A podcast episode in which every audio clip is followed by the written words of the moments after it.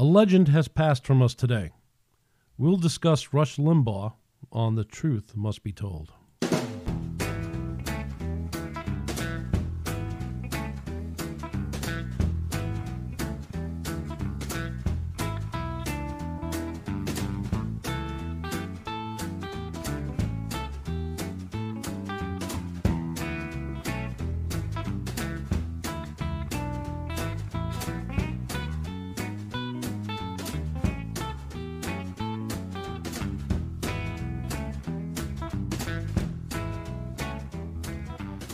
Yes, and welcome to today's uh, podcast. It is February 17th, 2021, and very, very sad announcement today at the death of Rush Limbaugh. And I'd like to make this uh, podcast today a tribute to him, tell you a little bit about his life and the impact he had on uh, millions of us in this country and around the world. Well, Rush passed away from at age 70 from stage 4 lung cancer this was the announcement that his wife gave today on the Rush Limbaugh program. Hello, everyone. I know that I am most certainly not the Limbaugh that you tuned in to listen to today. I, like you, very much wish Rush was behind this golden microphone right now, welcoming you to another exceptional three hours of broadcasting. For over 32 years, Rush has cherished you his loyal audience, and always look forward to every single show. It is with profound sadness I must share with you directly that our beloved Rush, my wonderful husband, passed away this morning due to complications from lung cancer.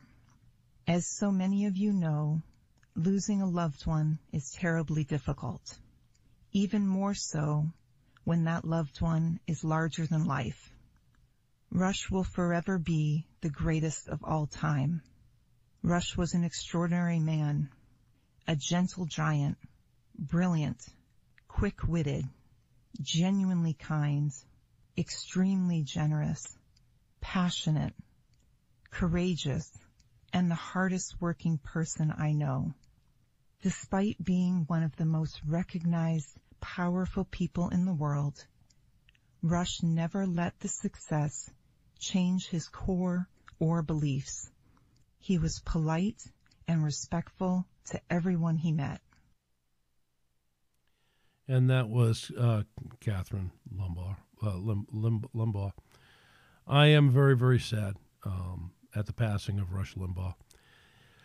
I've been listening to Rush many many years. I began listening to him a long time ago uh, when he first got on radio, uh, ABC Radio, I believe. I even remember his TV show. He was not afraid to speak the truth. He was an inspiration to this host as well as countless others. He pioneered the cons- conservative talk shows that we now enjoy. His death is going to leave a large gap in the conservative media.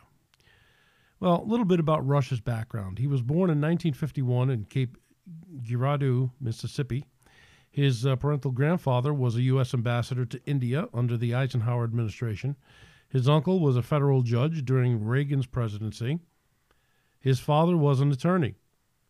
From a young age, he wanted to work on radio, which his family was not too happy with.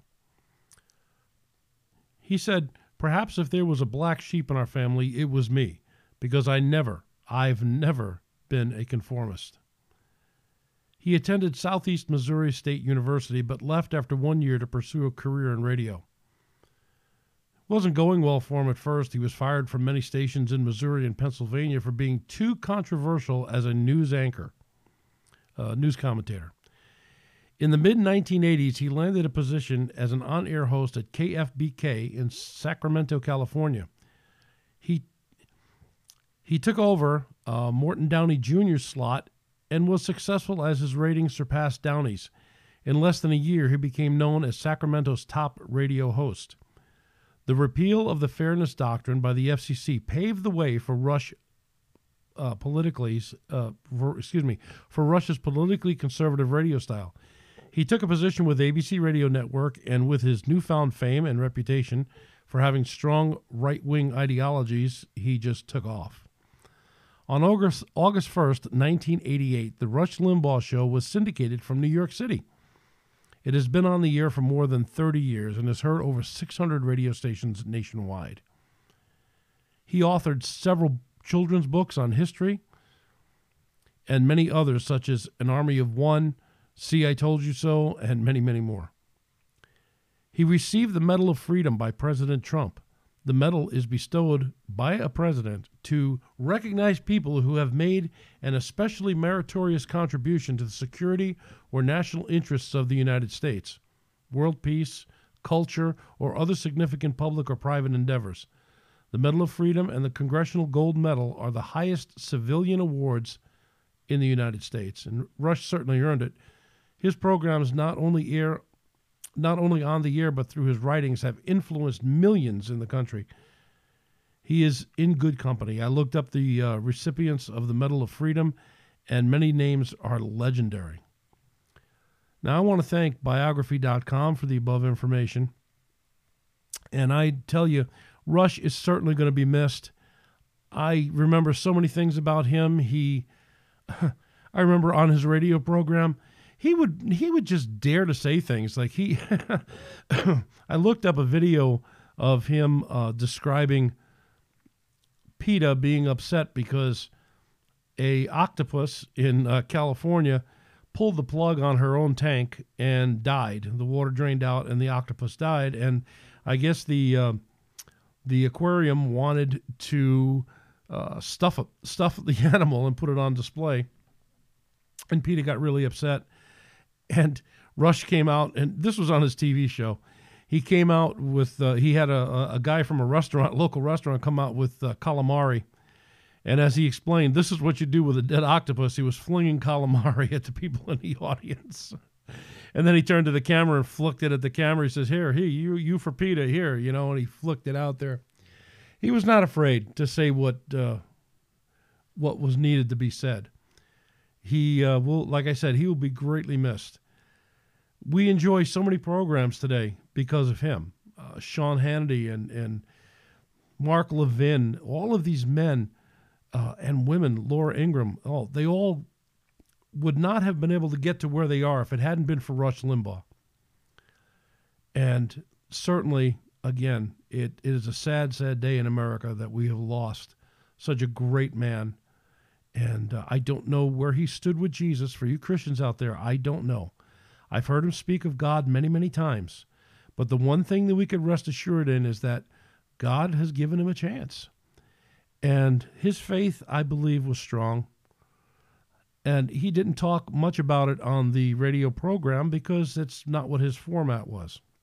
So I don't know where he stood uh, with his belief in Jesus, but I can just trust that the Lord has given him every opportunity. So we pray for his family, his brothers and sisters, uh, his brothers, and all the people around him, his, his wife, and uh, pray that they get uh, they get peace during all this, knowing that this man, who, as Kathryn said, was bigger than life, um, he uh, he definitely made an impact on many many people's lives.